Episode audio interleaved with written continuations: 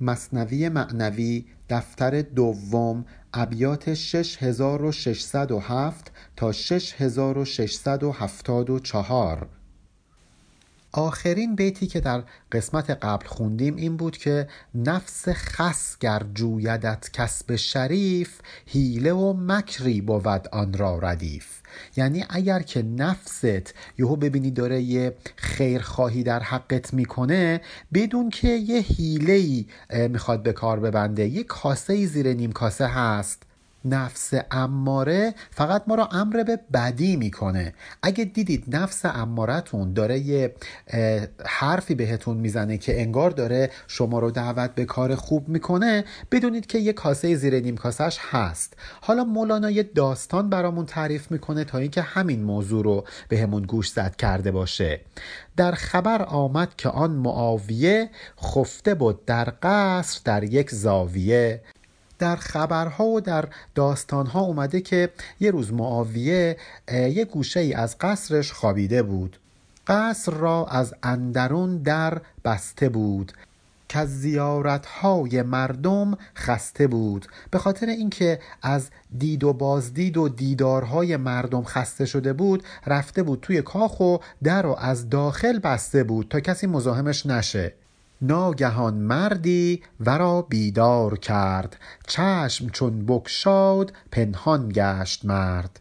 معاویه با خیال راحت که در رو از داخل قفل کرده گرفته بود خوابیده بود که یهو یکی اومد بیدارش کرد. همین که چشش رو باز کرد ببینه اون کی بوده که از خواب ناز بیدارش کرده دید هیچ کس نیست. انگار که اون مرده رفت و مخفی شد. گفت اندر قصر کس را ره نبود کیست کین گستاخی و جرأت نمود؟ معاویه تعجب کرد گفت من که درا رو قفل کرده بودم این کی بوده که انقدر گستاخی کرده و در باز کرده اومده تو؟ گرد برگشت و طلب کردان زمان تا بیابد زان نهان گشته نشان. شروع کرد دورور کاخ گشتن. ببینه اون کی بوده که بیدارش کرده و حالا رفته مخفی شده. از پس در مدبری را دید کو در در و پرده نهان می کرد رو. همینطور که جستجو می کرد از پشت در یه مدبر رو دید یعنی یه موجود شقی رو دید یه بدبخت رو دید یه مطرود رو دید. دید که داره سعی می‌کنه خودش رو پشت در و پرده مخفی کنه. گفت هی کیستی؟ نام تو چیست؟ گفت نامم فاش. ابلیس شقی است. معاویه بهش گفتش که بگو ببینم کی هستی اسمت چیه؟ گفت همه می‌دونن اسمم مشخصه من ابلیسم. ابلیس شقی ابلیس بدبخت. گفت بیدارم چرا کردی به جد؟ راست گو با من مگو بر عکس و زد. معاویه بهش گفت چرا سعی کردی منو بیدار کردی؟ راستشو بگو نکنه بر خلاف حقیقت حرفی بزنی.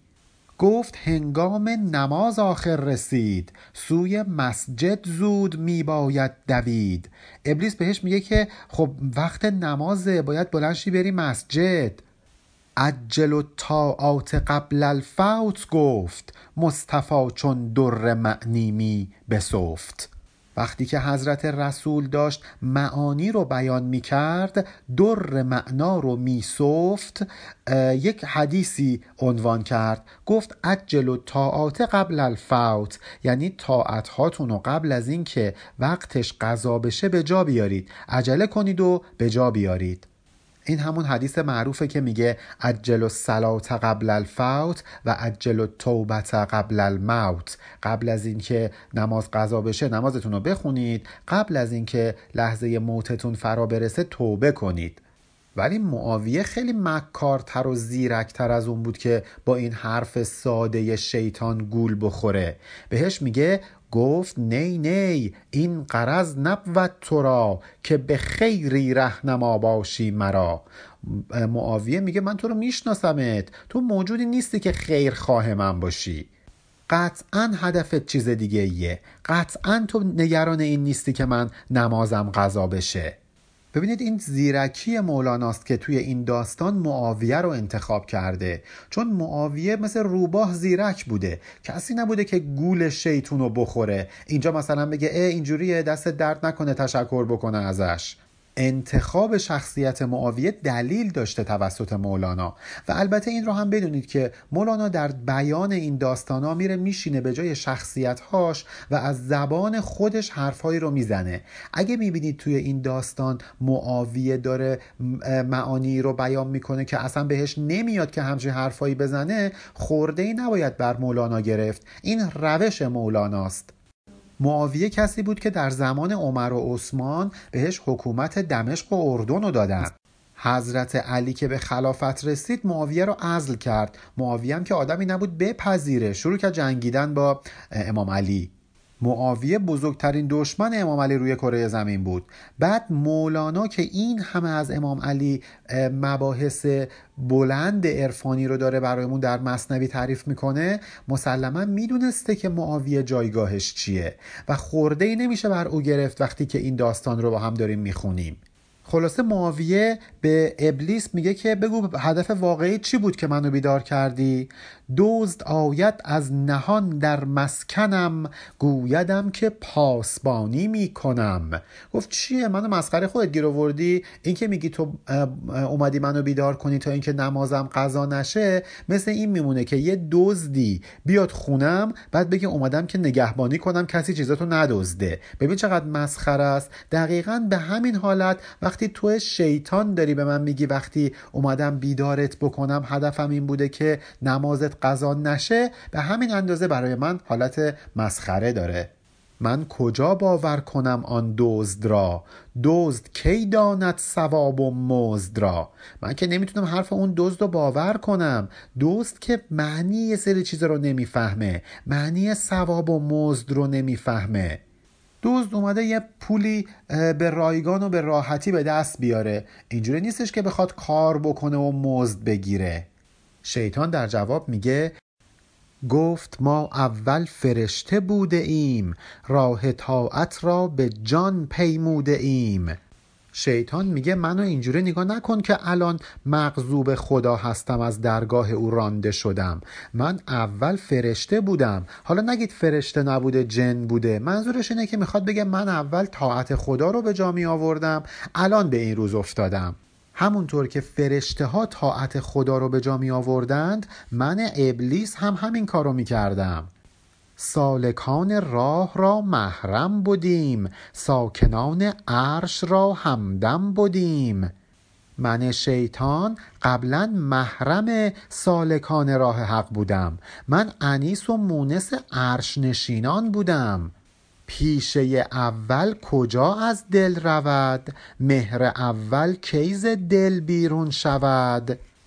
همونطوری که آدم عشق اولش رو نمی‌تونه فراموش بکنه یه موجود شغل اولش رو هم نمی‌تونه از خاطر ببره. اینجا شیطان میگه من قبلا یادم نرفته که اطاعت خدا رو به جا می آوردم محرم بارگاه الهی بودم. در سفرگر روم بینی یا خوتن از دل تو کی رود حب الوطن؟ اگه یه نفر حالا سفر می‌کنه به یه شهر دور مثل روم مثل خوتن که یه شهری توی چین بوده باز هم ممکنه که همسیک بشه. حب وطنش باعث بشه دلش برای وطنش تنگ بشه. من شیطان هم الان شاید از اون اصل خودم سفر کرده باشم ولی دلم تنگ میشه برای اون روزا. ما هم از مستان این می بوده ایم عاشقان درگه وی بوده ایم. من شیطان هم یه روزی از باده عشق الهی سرمست بودم. منم یه روز عاشق درگاه خداوند بودم. ناف ما بر مهر او ببریده اند عشق او در جان ما کاریده اند. وقتی مثلا میگن یه نفر نافش رو با موبایل بریدن یعنی این همش وصل به موبایله همش سرش تو موبایله. اینجا شیطان میگه ناف منو با مهر الهی بریدن. یعنی همه هوش و حواس من مهر الهی بوده. عشق خداوند در وجود من کاشته شده. من فطرتا عاشق خدام. روز نیکو دیده ایم از روزگار. آب رحمت خورده ایمن در بهار. ما هم یه روز و روزگار خوش داشتیم. از دریای رحمت الهی آب می نوشیدیم یعنی لطف خدا شامل حالمون می‌شد. ما هم اینجوری همیشه پاییز و زمستون نبودیم. واسه خودمون یه بهاری داشتیم. نه که ما را دست فضلش کاشته است از عدم ما را نه او برداشته است. مگه غیر از اینه که دست فضل خدا بوده که ما رو خلقمون کرده؟ مایی که اصلا نبودیم عدم محض بودیم. اون وقت خدا بهمون به وجود داده. دقت بکنید شیطان داره این حرفا رو می‌زنه. البته شیطان داره این حرفا رو می‌زنه که معاویه رو گول بزنه بگه من همچین موجود بدی هم که تو فکر می‌کنی نیستم. ولی مولانا داره این حقایق رو از زبان شیطان خطاب به ما میگه. میگه حواستون باشه دست فضل خداست که شما رو کاشته. اوست که از عدم شما رو خلق کرده. ای بسا که از وی نوازش دیده ایم. در گلستان رضا گردیده ایم. چقدر ما مورد نوازش و لطف و کرم خدا قرار گرفتیم؟ حتی اگر کسی با تزکیه و با تهذیب نفس به مرحله رضا هم دست پیدا کرده باشه در واقع لطف خدا بوده که این سعادت بهش داده شده. بر سر ما دست رحمت می نهاد چشمه های لطف از ما می گشاد خدا دست رحمت به سرمون می کشید این وجود ما رو به این سعادت می رسوند که چشمه های لطف الهی درش بجوشه درش جاری بشه.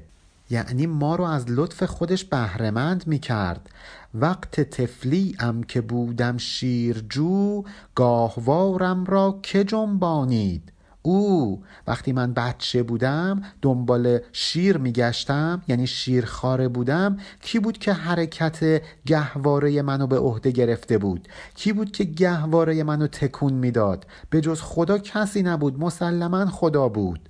از که خوردم شیر غیر شیر او؟ کی مرا پرورد جز تدبیر او؟ مگه غیر از اینه که او رازق من بود؟ او بود که به من شیر میرسوند. مگه غیر از اینه که پرورش من در سایه تدبیر او بود؟ رویش دندان در دهان سفت شدن استخوان جمجمه نوزاد اینا همه تدابیر الهیه.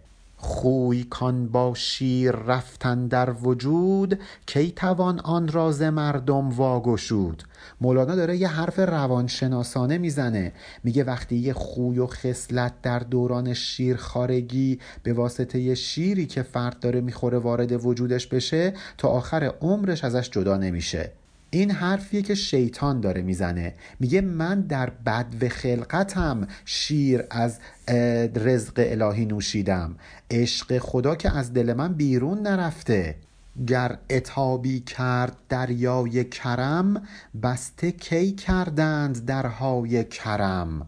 بهانه تراشی شیطان رو ببینید. میگه درسته که خدا حالا یه اتابی به من کرده ولی به این به این معنی نیست که هیچ وقت منو نمیبخشه. خدا کریمه. درهای کرم الهی که بسته نمیشه. ببینید این بهانه جویی شیطان که داره از زبان مولانا برای ما گفته میشه چقدر جای تفکر داره. ما باید حواسمون باشه شاید گاهی اوقات مورد اتاب خداوند قرار بگیریم ولی کرم الهی تمومی نداره.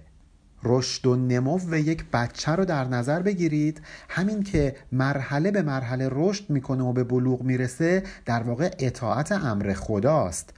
ولی برخی از اوامری که خداوند تشریع می‌کنه رو فرد ممکنه که انجام نده.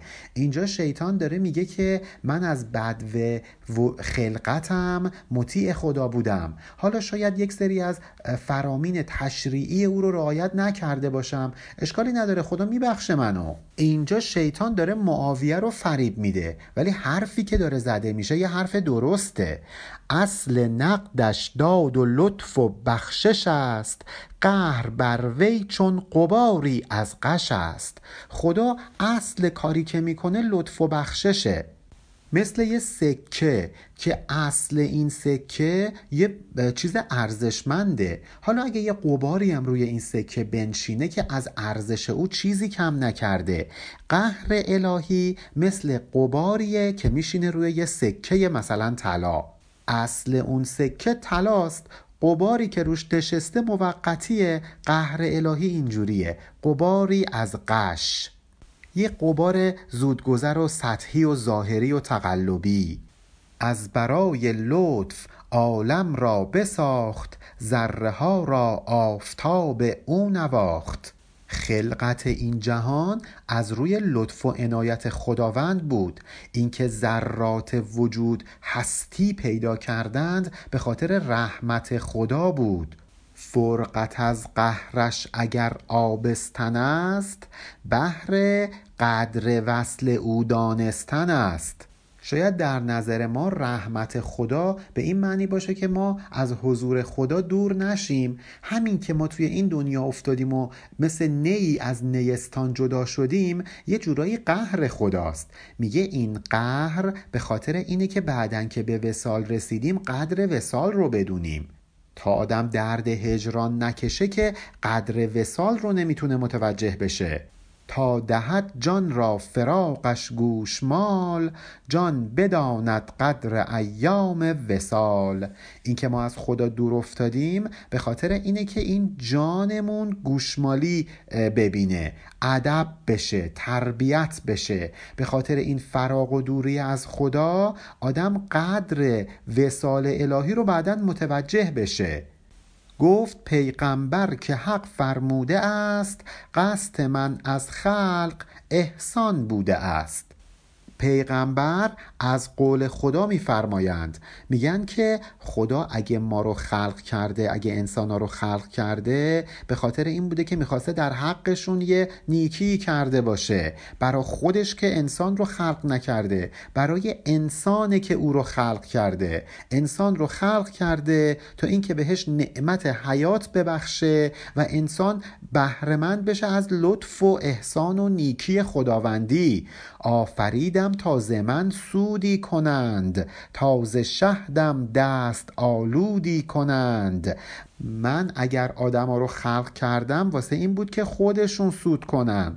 واسه این بود که دستشون رو به اصل رحمت من آغشته کنند. یعنی بهرهمند بشند از رحمت الهی. نی برای آن که تا سودی کنم و از برهن من قبایی برکنم. خدا میگه هدف من از آفرینش انسان این نبود که خودم یه سودی ببرم. این انسان که برهنه است لباسی نداره. من چجوری آخه از این موجود بی لباس برای خودم لباس درست کنم؟ مخلوقات که چیزی ندارن بخوام به من بدن. همشون سراسر فقر و نیازن. ولی من چی؟ من غنی مطلقم. اون وقت انسان آفریدم که از انسان سود ببرم؟ اتفاقا برعکس می‌خواستم به انسان سود برسونم. چند روزی که ز پیشم رانده است چشم من در روی خوبش مانده است. شیطان میگه به معاویه میگه درسته که خدا چند روزی منو از خودش دور کرده ولی من دارم از همین دور روی زیباش رو نگاه می‌کنم. دلم براش میتپه. کس چنان رویی چنین قهر ای عجب هر کسی مشغول گشته در سبب. خیلی واقعا جای تعجب داره که خدا با این روی مهربان و پررحمتش چرا آخه باید اینجوری قهر کنه با مخلوقاتش و اونها رو از خودش دور کنه. شیطان میگه میگه من واقعا تعجب می‌کنم از خدا. با این همه لطف و مهربانی چرا منو دچار قهر خودش کرده؟ به خاطر همین موضوع که هر کسی به یه سبب و اسباب و وسائلی متوسل میشه تا اینکه یه جوری خودش رو به این درگاه الهی دوباره نزدیک کنه. منظورش اینه که واقعا ما باورمون نمیشه که خدا ما رو کلا از خودش دور کرده باشه. حتما یه راه برگشتی وجود داره و هر کسی یه جوری تلاش می‌کنه که این راه برگشت رو پیدا بکنه. من سبب را ننگرم کان حادث است. زان که حادث حادثی را باعث است. من و کارایی که انجام میدم همشون حادثن موقتیان ولی خداوند که صفتش عین ذاتشه رحمتش هم همیشه ازلی و ابدیه نباید به واسطه یک کار موقتی من تحت تاثیر قرار بگیره.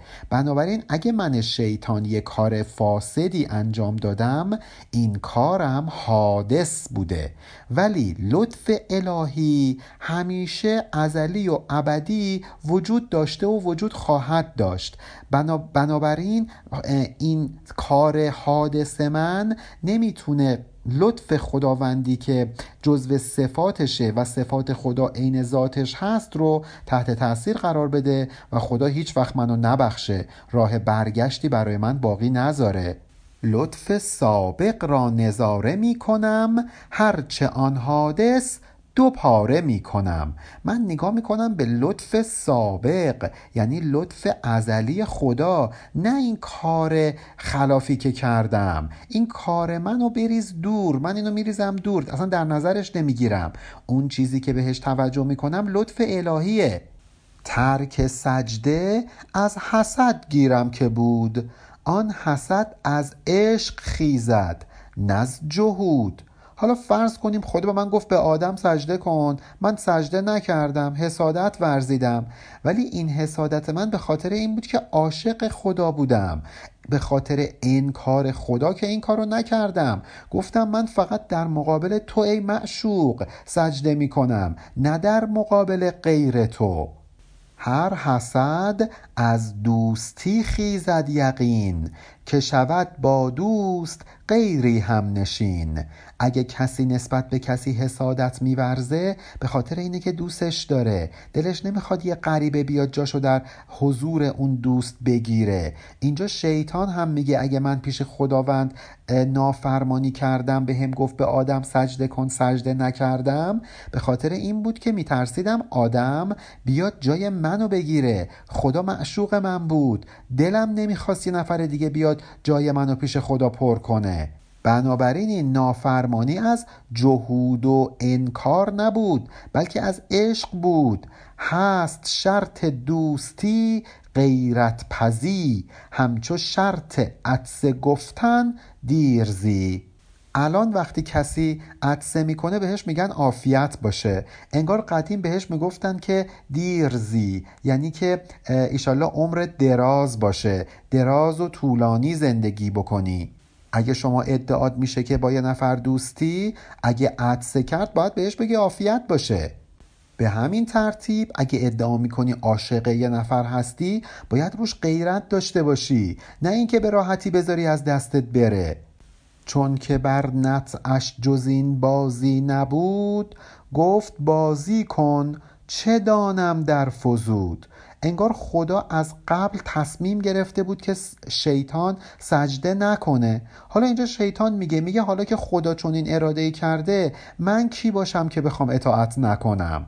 در صفحه شطرنج جهان هستی از قبل حکم شده بود که من باید از فرمان خدا امتناع بکنم. خدا هم به من گفت بازی کن یعنی اون نقشت رو ایفا کن. یعنی وقتی بهت میگم سجده کن سجده نکن. منم که به جز فرمان خدا کاری نمی‌تونستم انجام بدم. اینجا شیطان داره میگه تقصیر من نبود سجده نکردم. اراده خدا بود نقشه خدا بود. من نمی‌تونستم نقشه خدا رو به هم بزنم که. خیلی جبری داره به قضیه اشاره می‌کنه. آن یکی بازی که بود من باختم خیشتن را در بلا انداختم. من یه بازی بیشتر نداشتم انجام بدم. بازی مو هم انجام دادم. خودم رو به این محلکه و به این دام بلا افکندم. در بلا هم میچشم لذات او. مات او یم مات او یم مات او. ولی من ناراضی نیستم ها همین الان که توی این بلا افتادم بازم دارم لذت می‌برم. چون این بلا از طرف معشوقم که خداست به من رسیده. این حرفیه که شیطان داره می‌زنه به معاویه. ولی ببینید چقدر حرف زیباییه. ما باید این حرف آویزه گوشمون کنیم. اگه بلایی از جانب خدا به ما رسید ما نباید خودمون رو ببازیم. باید لذت ببریم. چون این بلا از معشوق به ما رسیده مگر نه اینکه عاشق باید مات معشوق باشه؟ یعنی بازنده باشه در بازی شطرنج معشوق.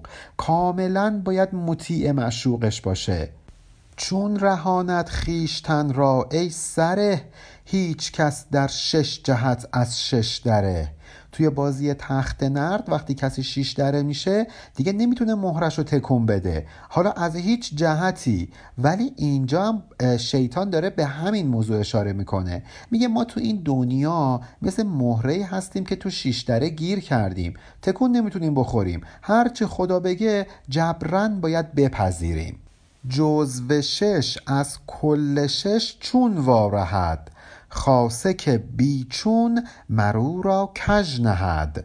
خدا ما رو خیلی ضعیف خلق کرده. در مقابل این هستی این عظمت ما هیچی نیستیم. ما کژ خلق شدیم. یعنی ضعیف. به ما یه عقل دادن. گفتن این عقل در اختیار شما برید و گلیم خودتون رو توی این عالم بکشید بیرون. اینجا مولانا میگه که ما جزو ششیم. یعنی ما یک جزو از یک کل هستیم. بنابراین جزو که نمی‌تونه خودش رو از چنگال کلش رها کنه. بی خصوص که اون کل خیلی چیزی توی چنته این جزو قرار نداده. ابلیس داره میگه میگه ما در مقابل خدا هیچی نیستیم. خدا ما رو ضعیف آفریده. به خاطر همین وقتی به من گفت سجده نکن من که نمی‌تونستم امتناع کنم. مجبور بودم سجده نکنم. درسته که خدا به من گفت سجده بکن ولی تقدیر رو اینجوری نوشته بود که من سجده نکنم. منم از چنگال تقدیرم نتونستم فرار کنم. چون تقدیر من این بود که فرمان خدا رو گوش نکنم بهش عمل نکنم منم نقش خودم رو بازی کردم. تقصیر من نیست. تقصیر خود خداه. هر که در شش او درون آتش است. اوش برهاند که خلاق شش است. کسی که توی این شش جهت این دنیا گیر کرده باشه نتونسته باشه عالم ماورایی رو درک بکنه قطعا درون آتش داره زندگی می‌کنه. شاید خودش متوجه نشه ولی بعد که مرد چشم حقیقت بینش باز شد می‌بینه وای چه آتیشی برا خودش فراهم کرده. کی می‌تونه از این آتش نجات پیدا بکنه؟ فقط کسی که خداوند این لطف در حقش کرده باشه. بجز خود خدا هیچکی نمی‌تونه ما رو از این دنیای شش جهت نجاتمون بده.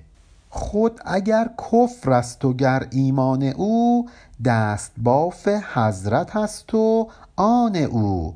می‌خواد کفر باشه می‌خواد ایمان. هر جفتش رو خود خدا ساخته.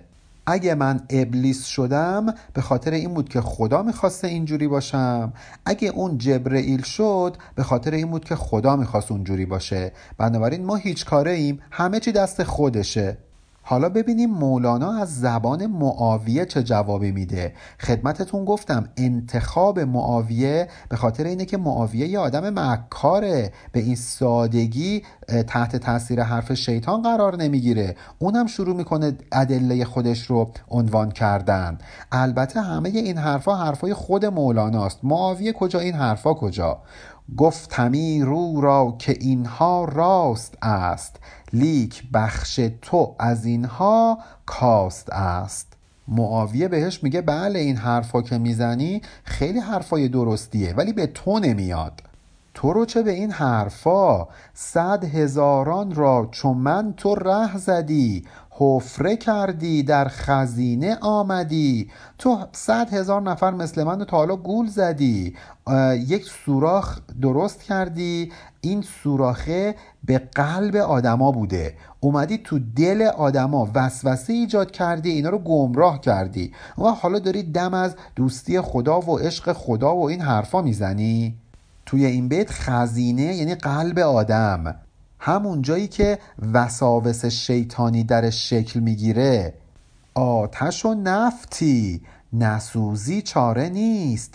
کیست که از دست تو جامش پاره نیست؟ تو مثل آتیش میمونی و نفت. ذاتا میسوزونی. اصلا نمی‌تونی نسوزونی. کیه که ایمانش مثل یه لباس به دست تو پاره نشده باشه؟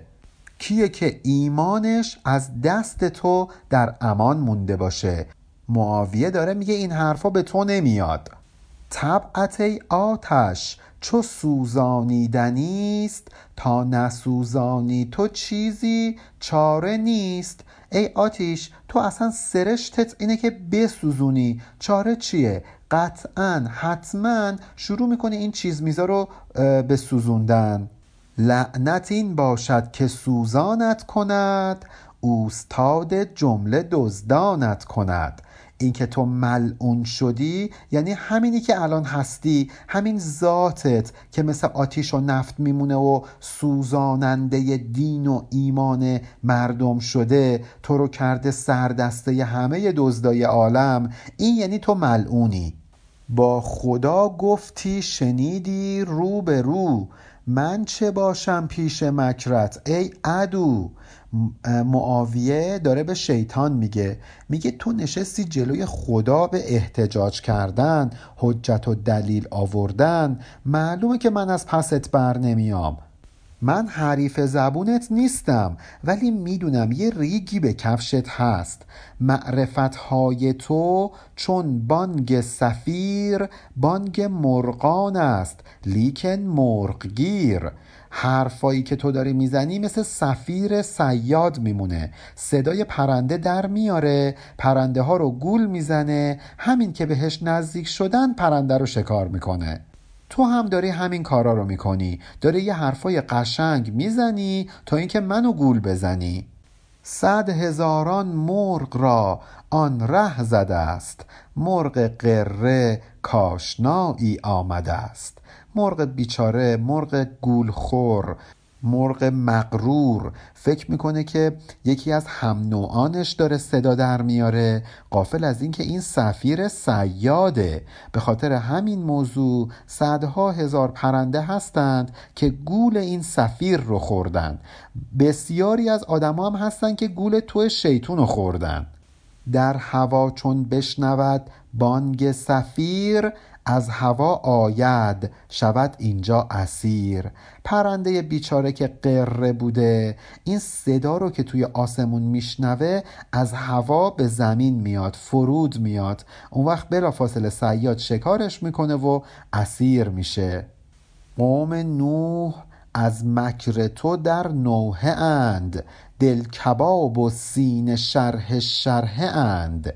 آقای شیطان تو کسی هستی که قوم نوح رو فریب دادی. هنوز که هنوزه اینا در فقان و شیونن. دلشون شرح شرح هست. دلشون کباب شده. قوم نوح رو تو گول زدی. عاد را تو باد دادی در جهان در فکندی در عذاب و اندهان. تو بودی که قوم عاد رو فریب دادی باعث شدی که این طوفان برشون نازل بشه. اونها رو به عذاب و اندوه گرفتار کردی. از تو بودان سنگ سار قوم لوط در سیاهابه ز تو خوردند قوت. تو بودی که قوم لوط رو گمراه کردی باعث شدی که از آسمون سنگ به سرشون بباره و برن توی آبهای سیاه قوته ور بشن. قوم لوط همون قومی بودند که همجنسگرا بودند.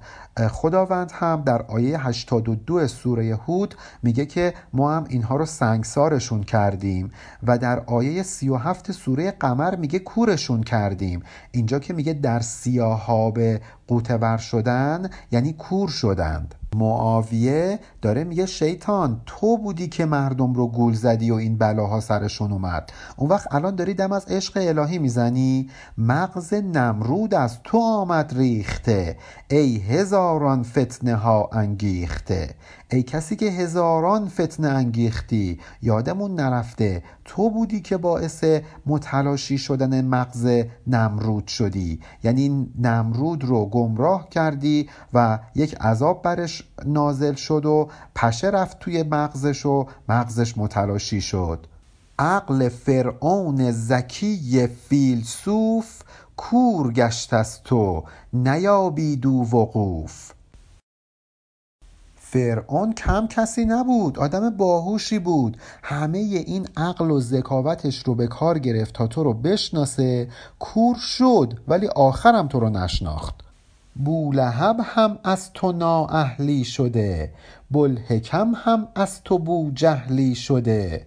معاویه به شیطان میگه میگه تو بودی که باعث شدی ابو لحب اهل بشه یه فرد ناشایست بشه.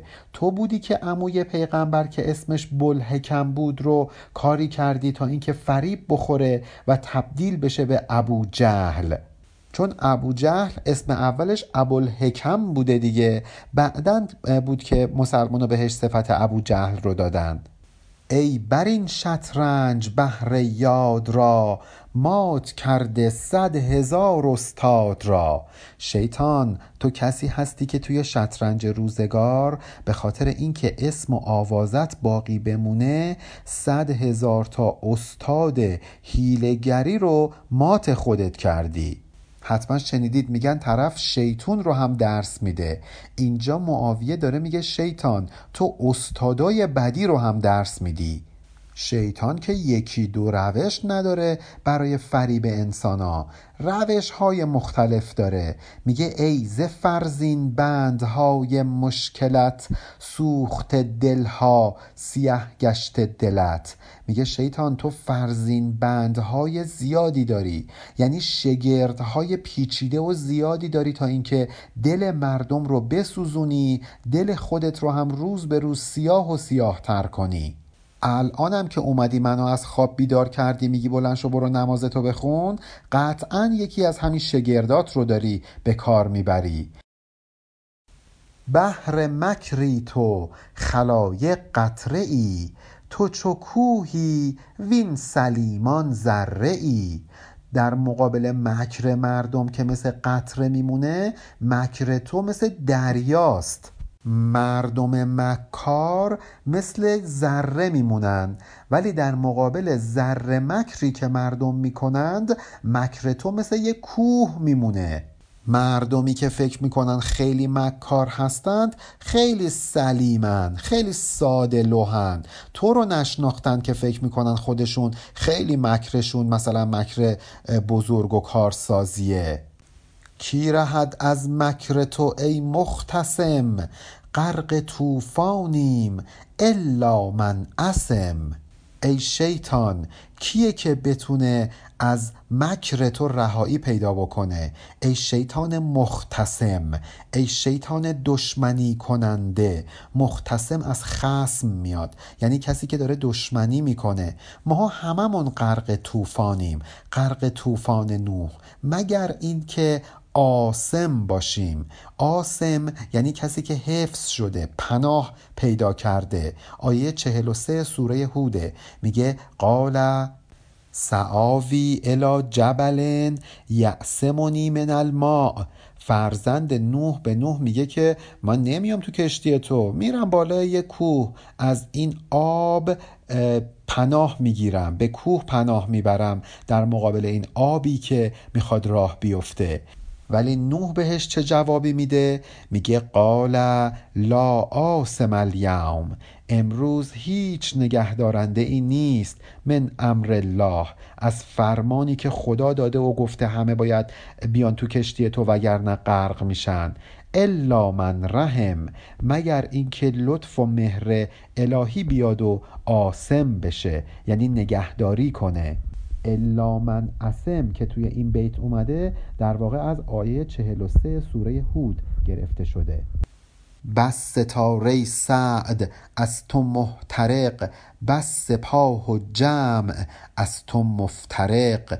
ای شیطان ای شیطان مکار تو کسی هستی که ستاره های سعد و خوشیمن و فرخنده رو با نیرنگ و شرارتت محترق می‌کنی. یعنی پنهان می‌کنی. از بین می‌بری به آتیش می‌کشی.